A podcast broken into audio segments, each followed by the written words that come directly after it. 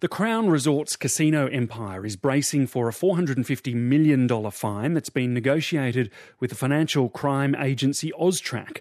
The proposed penalty, if signed off by the Federal Court, would be one of the biggest in Australian corporate history and ends damaging legal action over anti-money laundering breaches and evidence of links with criminal gangs. The A B C's senior business correspondent, Peter Ryan, covered the scandals at Crown casinos, and we spoke earlier. Peter, how significant is this fine, and will it be enough to ensure money laundering is rubbed out of Crown's casinos?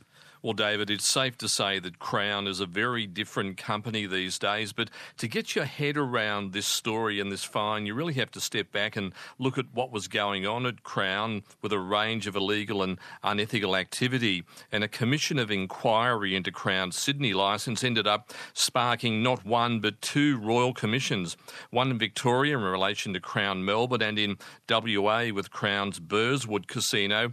And this wasn't just about technical anti money laundering breaches, but real evidence, certainly in Melbourne, of, of uh, blind eyes being turned to things like supermarket bags uh, full of cash being washed through Crown, links with so-called junket operators bringing out high rollers from China, and links to criminal elements. All of this exposed by a team led by reporter Nick McKenzie at The Age, the Sydney Morning Herald and sixty minutes.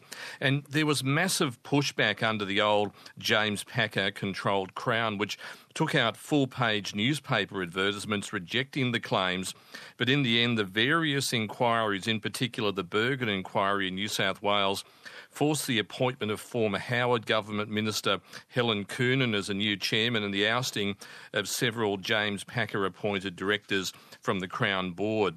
There are now new owners after James Packer sold out to the U S private equity giant Blackstone, which took an enormous risk in deciding to buy Crown Resorts given the baggage from bad and at worst criminal behaviour. So, Peter, how hard will it be for these new owners to get on with business, given there's this four hundred fifty million dollars fine in the wings, not to mention the stain left by Crown's previous owners?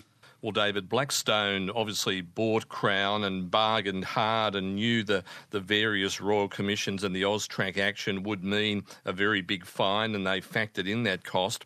Crown's new chief executive, Kieran Carruthers, is now working to separate the old Crown from the new, putting the sins of the past behind it, effectively saying the past failings are unacceptable, and he's apologised on behalf of the new owners, saying the historic breaches are far removed from the company that exists today, and that Crown's committed to harm minimisation and becoming a world leader in the delivery of safe gambling. The company says it's also now focused on what it calls future Crown reform and working to roll that out at casinos in Sydney, Melbourne and Perth, where operations are overseen by special managers, and it's probably fair to say the licences really only remain because of the thousands of Crown staff uh, employed in those cities. So this four hundred fifty million dollars fine, obviously that's a, a lot of money, but how does it compare to other Australian companies hit with money laundering offences?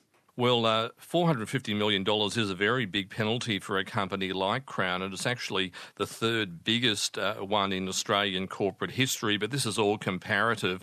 When Crown was sold by James Packer's Crown Resorts to Blackstone a year or so back, it was only worth eight point nine billion dollars, so a four hundred fifty million dollars fine's massive for a company valued at that size. Compare that to Westpac for twenty-three million dollars anti-money laundering breaches, a fine of one point three billion dollars in twenty twenty, and the Commonwealth Bank fined seven hundred million dollars for fifty-four thousand anti-money laundering breaches, but they're much bigger companies at the time, and presumably there were greater checks and balances. For example, C B A's market value today of one hundred sixty-seven billion dollars and Westpac ninety-seven billion dollars. So yes, it's all relative, but the result is that all these companies now have much more rigorous systems in place, and no doubt Crown's systems uh, should be getting close to being squeaky clean, if not squeaky clean, and no more links with things like junket operators or criminal links. So it's now up to the Federal Court to either approve this fine or, or do something else. How likely is it that they will approve this? Well, a hearing's been set down for July where the four hundred fifty million dollars fine will be considered. AUSTRAC and Crown say that it's been agreed as an appropriate fine, but in the end it's up to the court to have the final say. Negotiations have been going on on for months uh, between AUSTRAC and Crown. They've been very careful in their statements not to prejudice the hearing and to be seen to be on the same page. But, of course, there's always an outside chance the court will rule for a higher penalty. Something more lenient appears to be unlikely, especially with AUSTRAC sending the message they're going to be continuing to monitor casinos and other corporations given the risk of criminals seeking to wash dirty money, uh, which criminals make from the sale of drug scams and even human trafficking. That's the A B C's senior business correspondent Peter Ryan.